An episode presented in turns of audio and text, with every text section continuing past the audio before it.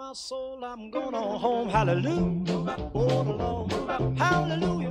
Got to move. One day, I got to move. When this life is over, I won't stick my sword in the sand. I wanna go on home to Jesus over in glory land. I'm moving to the sky in the heavens on a high. Well, then all my life Tja! Välkomna till Läs Bibeln med eh, Amandus och Obben. Det här är en liten ny grej som vi tänkte testa. Ehm, planen är helt enkelt att vi läser Bibeln tillsammans och vi gör det tillsammans, men vi vill gärna göra det tillsammans med er. Så tanken är att du ska kunna plocka upp din bibel, pausa nu, så plockar du upp din, ah, okej, du skulle inte pausat då för att då, ja, okej, ni fattar. Du plockar upp din bibel eh, och sen så läser du tillsammans med oss. Och så kan vi, så sitter vi här och diskuterar och funderar och så får du sitta där du sitter och diskutera.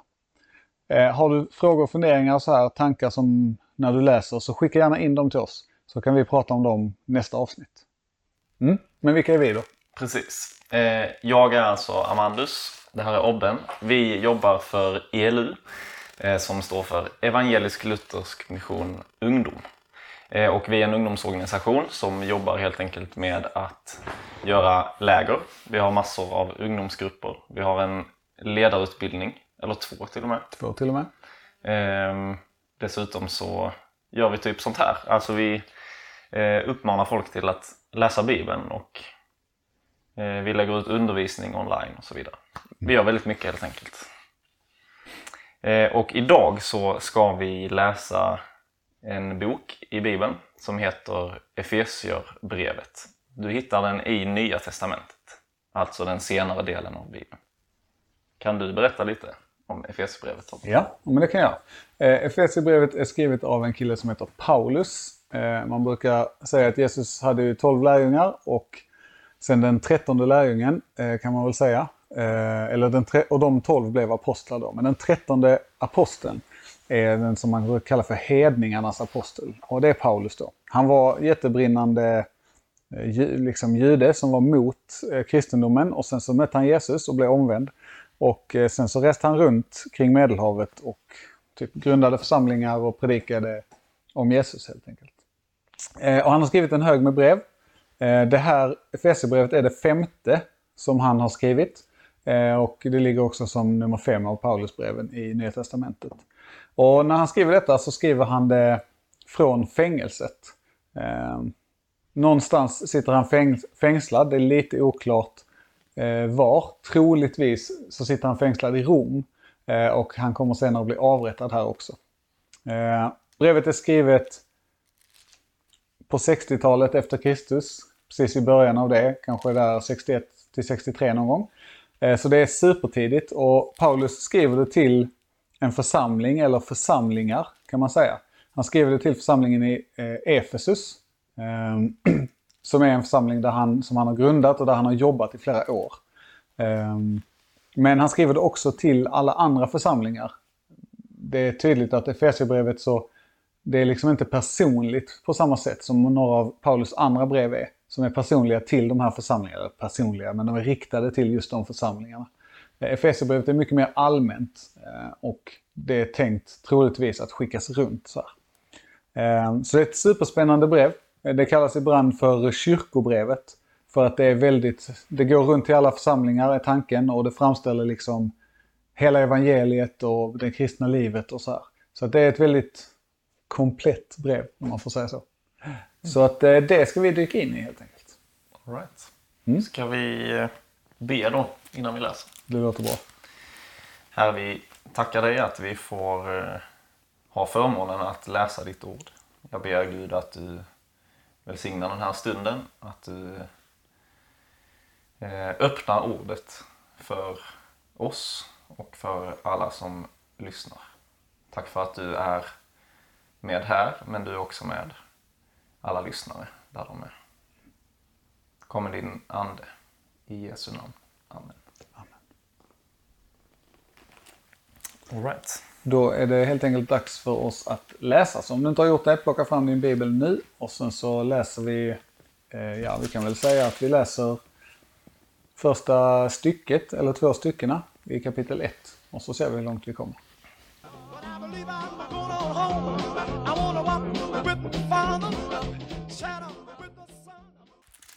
Alright, eh, nu har vi läst Efesierbrevet kapitel 1, vers 1 till och med vers 14. Så hoppas vi att ni har läst ungefär samma som vi har gjort. Det är fördelaktigt i alla fall. Eh, jag ska bara säga det också här i vers 1. Så ser vi det här från Paulus, ja det är från Paulus, eh, genom Guds vilja Kristi Jesu apostel till de heliga som bor i Efesus. Och spännande här, det sa jag lite innan också, men att det här som bor i Efesus, det finns inte med i alla handskrifter vi har, utan i en, del handskrifter för det här brevet, eh, en del av källorna alltså, så är det liksom eh, blank space där. Så att man ska kunna skriva in då till Lund, som vi sitter i, eller Kristianstad eller vad man nu Så det är rätt så fett. Så man kan verkligen tänka sig, man kan verkligen tänka att hela det här brevet är, det är liksom inte till en specifik församling på ett specifikt tillfälle utan snarare någon sorts allmänt. Det tycker jag är rätt så häftigt. Ja, det är coolt. Då är det också spännande att det liksom formuleras till de heliga. Mm. Alltså det är någonting som man slås av med. Det är ju många eller brev som börjar på det sättet. Ja. Men att vi som är kristna kan liksom kallas heliga. Ja. För att vi har blivit kristna, för att vi har tagit emot Jesus. Så blir vi också liksom heliga genom det. Det är väldigt coolt. Det är väldigt coolt. Paulus säger det typ, är det, nu vet jag inte om jag har rätt här, men jag tänker att han säger det i alla brev utom i Galaterbrevet. Väl, där han är så sur på församlingen. Ja, det kanske Men jag vet faktiskt inte.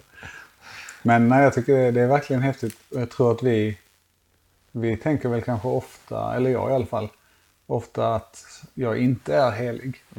Eh,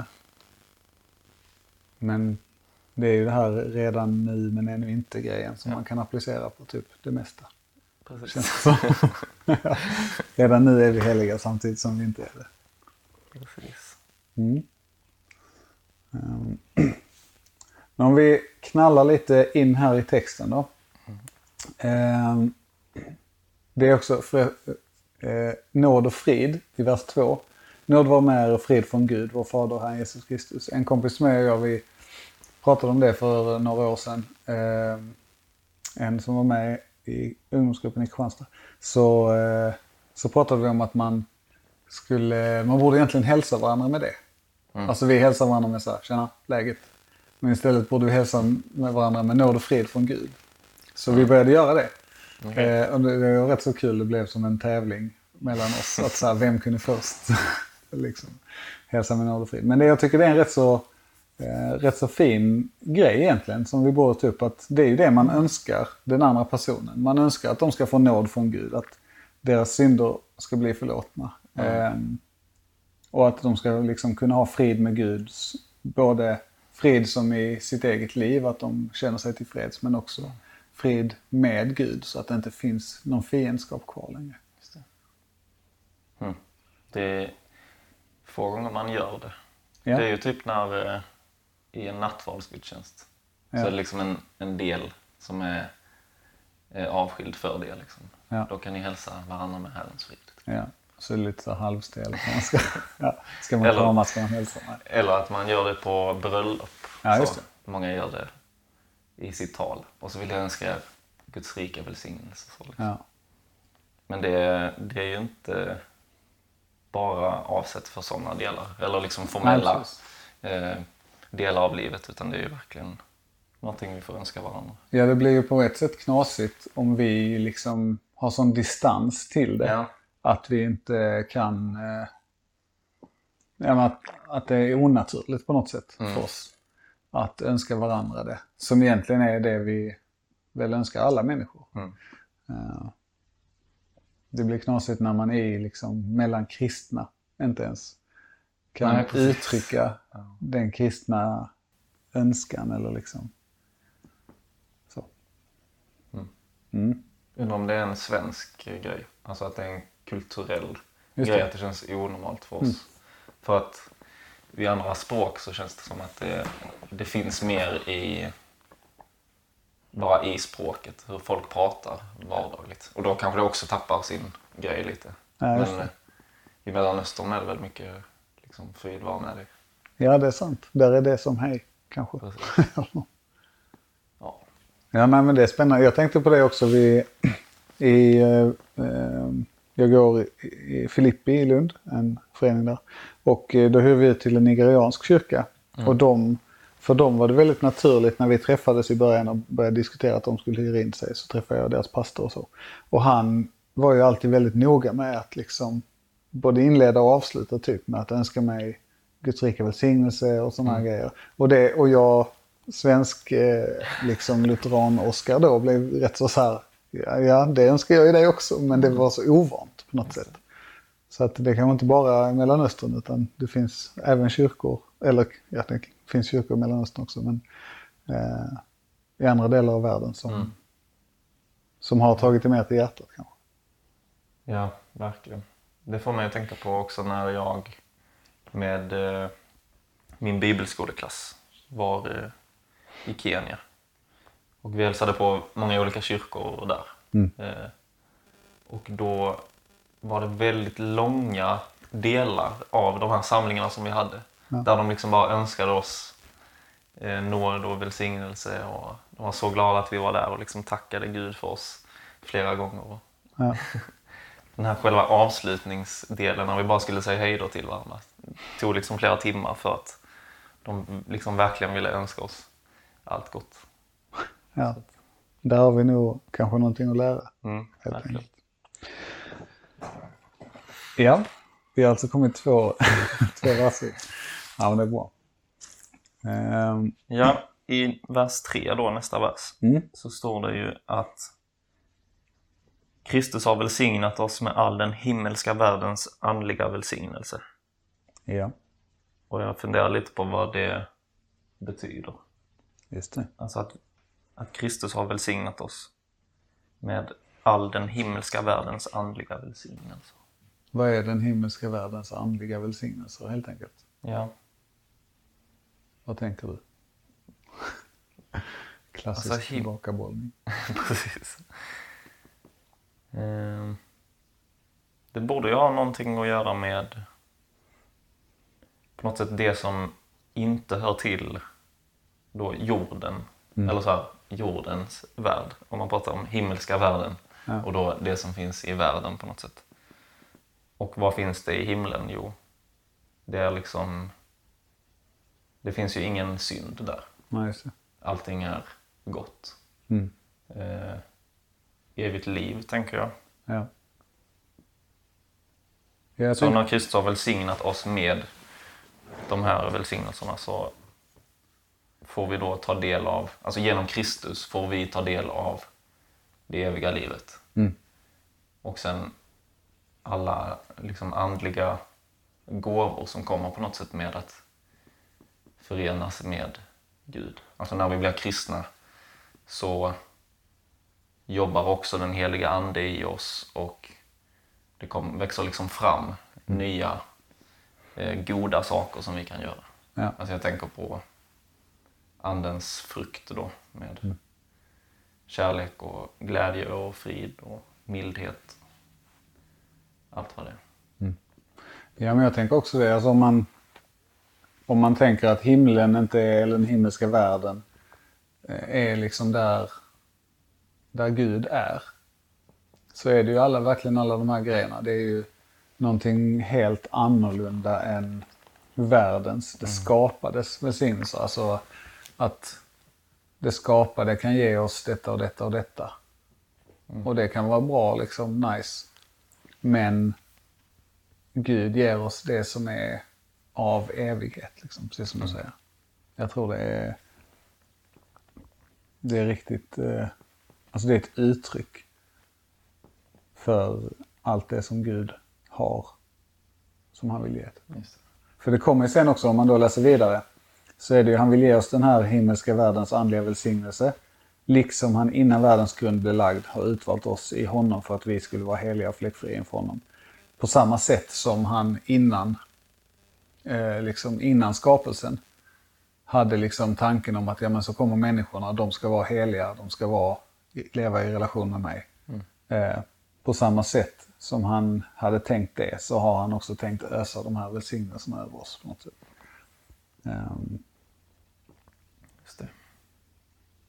det tycker jag är, alltså det, det är spännande att det finns, Gud är ju inte reaktiv på det sättet. Att han, så här, han skapade sen, ojsan nej, Exakt. det sket sig. Utan han har liksom, ja men så här kommer det att bli, jag vet det och därför kommer jag behöva, därför gör jag de här, de här grejerna. Liksom. Eh, men jag vill ändå skapa, jag vill ändå liksom, det här utflödet av kärlek på något sätt. Mm. Eh, det sker ändå. Mm. Ehm, Det känns som det ofta blir när man kommer till den här bibelversen. Mm. Eller eh, där senare också där det står att vi är förutbestämda. ja, Så kommer man liksom alltid in på den här diskussionen. Bara, "Åh, har vi ingen fri vilja? Eh, Ja. Är det liksom Gud som väljer vem som blir kristen och inte? Bla, bla, bla. Men att det det handlar om är att det var ingen slump att Gud bara, oops, nu blev det fel här. nej precis. Utan det har varit Guds tanke hela tiden att sända Jesus. Alltså Ja. redan innan jorden skapades, då, Ja. innan världens grund blev lagd. Så Ja. hade Gud det här i åtanke. Att varje människa ska bli helig och fläckfri inför honom. Alla som tar emot Jesus. Liksom. Och det följer ju sen i vers 5 då att han på, liksom i sin kärlek, på grund av sin kärlek, Mm. så har han redan bestämt att vi som kommer till Jesus skulle tas upp som barn. Det är liksom, han har redan bestämt det. För att då eh, den här nåden ska prisas. Det är ju... Ja, men jag tror verkligen det är mycket, man fastnar lätt i tanken att okej, i predestination liksom, ska, exakt. är vi alla förutbestämda till det ena eller det andra. Men det är inte det som, eller jag tänker inte att det är det som Paulus vill poängtera utan han vill poängtera att planen var liksom färdig. Mm. Gud visste vad som skulle göras eh, redan innan han behövde göra det så att säga. Ja. Eller behövde. Och det är också den hemligheten Ja. som eh, det står om senare också. Ehm, Men jag, just som du säger där, jag tycker det är intressant just, han har, alltså det knyter så bra, vers 5 och vers 9 knyter väldigt bra ihop. Mm. Att, eh, eller vers 4, 5. För att det, han återupprepar liksom det i vers 9 att han har låtit oss få veta sin viljas hemlighet enligt det beslutet som han hade fattat i Kristus att göra det här i kärlek. Han har förutbestämt oss att vi blir barn och nu har vi liksom fått reda på det. Att bara, ja, men om ni kommer till Jesus så blir ni barn och så blir det total hjärnsprängning och så blir man det förhoppningsvis. precis. ja. Och de här, det, det, jag tycker det är en rolig formulering att det, det är liksom Guds hemlighet på något sätt. Ja. Som har blivit uppenbarad och liksom synlig för oss. Ja. Och, och det roliga är att när man vet det, alltså när vi kristna liksom studerar Gamla Testamentet, så kan man, kan man liksom se skymtar av den här hemligheten liksom, genom hela Ja. skriften. Om liksom hur alla hedna folk ska prisa Gud. Och, och även eh, liksom löftet till Abraham om, om att eh, han ska få en jätte, jättestor Ja. släkt. ja, precis. Eh, Ja, och, och allt det liksom pekar fram till, till Jesus. Ja. Och nu har vi som kristna liksom fått ta del av den hemligheten, fått se det. We know the secret plan. Exakt. Ja, det är väldigt häftigt. Jag tycker det är... Jag, jag tänker ju väldigt sällan på det sättet. Att det är en... Alltså jag har fått veta någonting som är liksom... Det är en hemlighet som är helt fantastisk. Som jag sen kan få viska till någon annan. Liksom. Eh, Och bara, "Hallå, jag vet någonting superhäftigt. Som Precis. inte alla vet. Ehm, istället så tänker man kanske oftare att, ja men all, speciellt i Sverige kanske, i västvärlden där vi är vana vid kristendomen eller vad man säger. Så tänker man kanske att ja men alla vet ungefär. Sen börjar man gräva och inser att nej, Mm. det vet de inte. Precis. En annan sak som jag eh, slås av är ju just hur Jesus-fokuserad Paulus är här. Mm. Det är ju, allting sker ju i Kristus, eller genom honom. Det, i eh, vers 10 så var ju planen, eh, skriver han då, eh, att den plan som skulle genomföras när tiden var fullbordad, att i Kristus sammanfattar allt i himlen och på jorden. Det är liksom inte, Gud gör inte, eller Jesus är inte en, någon som kommer och så gör han någonting och sen är det färdigt. Utan han är liksom fokus på att han är centrum för hela, hela Guds plan. Mm. Allting är liksom, det står i Romarbrevet att allting är eh, i honom och till honom. Att det är liksom, det är Jesus det handlar om. Och det är lätt för oss att fastna i liksom eh, troslära och teologi och sånt som är bra grejer. Men att vi missar mannen, myten, legenden. Nej, det är fel. Ingen Mannen. legend, men Nej, precis. Inte en myt heller. Men att vi missar personen Jesus. just det. Verkligen. Det kommer ju sen också i vers 11 och 12 här för att det är i honom, alltså Jesus, har vi fått arvet. Förutbestämda till av honom som utför allt efter sin vilja och sitt beslut. För att vi som har vårt hopp i Kristus ska prisa hans härlighet. Och sen kommer ju också i honom har också ni, eh, precis som vi, alltså det är hela tiden eh, så handlar det om vad, som, vad vi får i Jesus. Precis. Då kommer vi till vers 13 då, vad vi får i Jesus. Ja, i honom har också ni sedan ni kommit till tro tagit emot den utlovade heliga Ande som ett sigill. Anden är en handpenning på vårt arv, att hans eget folk ska förlossas, för att hans härlighet ska prisas. Att vi, vi kristna, när vi, när vi kommer till tro och när vi döps, så får vi liksom den, den heliga Ande som ett sigill. Alltså, ett sigill använder vi inte idag. Men jag, jag tror väl det var så att man typ, om man skickade ett brev så kletade man på sånt här klet och sen, Vax. och sen hade man en sigill, typ en ring med ett sigill på. Så bara, nu visar jag liksom att det här brevet är från mig, trycker dit min ring Ja. och eh, så när någon får det brevet så bara, ah det är Obbens sigill, coolt. Yeah. Då vet jag det. Och så öppnar man brevet liksom.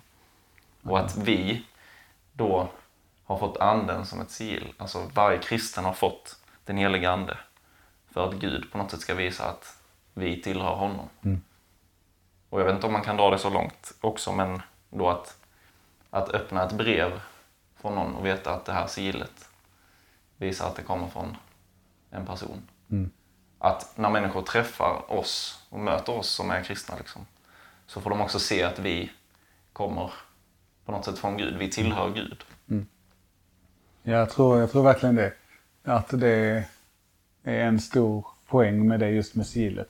Jag läste en, en kommentar här innan så var någon som pratade om just det också att sigillet, att man ska kunna sätta sitt sigill på någonting kräver ju olika saker. Bland annat så kräver det mjukt vax. Och sen så att man eh, liksom trycker då långsamt, inte för snabbt, inte för hårt, men ändå liksom att man pressar in sin egen bild, eller den här bilden av sigillet, i vaxet. Och att de, det är ju en fantastisk bild för helgelsen på något sätt. Att Jesus själv, eller Gud själv, pressar in sin bild i vaxet som är vi. Och därför kan vi också, när någon läser brevet som är oss, så att säga, så kommer de också se Gud. Därför att det är hans ansikte liksom som är sigillet. Det tycker jag var riktigt, det var mind-blowing image för min del. Ja, ja det är väldigt eh, spännande. Och sen den sista, det här är en av mina, de här två verserna är några av mina favoritverser. Är att anden är en handpenning på vårt arv. Alltså att som kristna, om vi tror att Bibeln, när den hävdar någonting, att, den, eh, att det är rätt liksom och sant. Så betyder det ju att vi har fått en helig ande och att vi därför kan veta massa saker. Alltså därför kan vi, eftersom vi har den heliga ande, så kan vi veta att allt det andra är sant också. Därför att den är liksom ett, eh, ja men det är som det här man, när jag står i, när jag beställer på McDonalds så får jag en lapp med mitt nummer. Som betyder att jag har en beställning som kommer där borta. Ja, så länge jag har lappen så kan jag gå och hämta den. På samma sätt är det här, så länge jag har anden så bara, jag vet att det kommer något fantastiskt. Och att det, det är mitt liksom. Mm. Det tycker jag är riktigt, riktigt fräckt. Ja, det är nice. Och allt detta sker ju då också, tycker jag, det är helt, helt gött. För att hans härlighet ska prisas. Alltså det är ju till Guds ära som allt det här sker. Ja. Alla grejerna vi får, allting som händer är liksom för att folk ska fatta vem Gud är och för att folk ska kunna komma till honom och bara wow. Det är verkligen du som är Gud. Det tycker jag är grymt.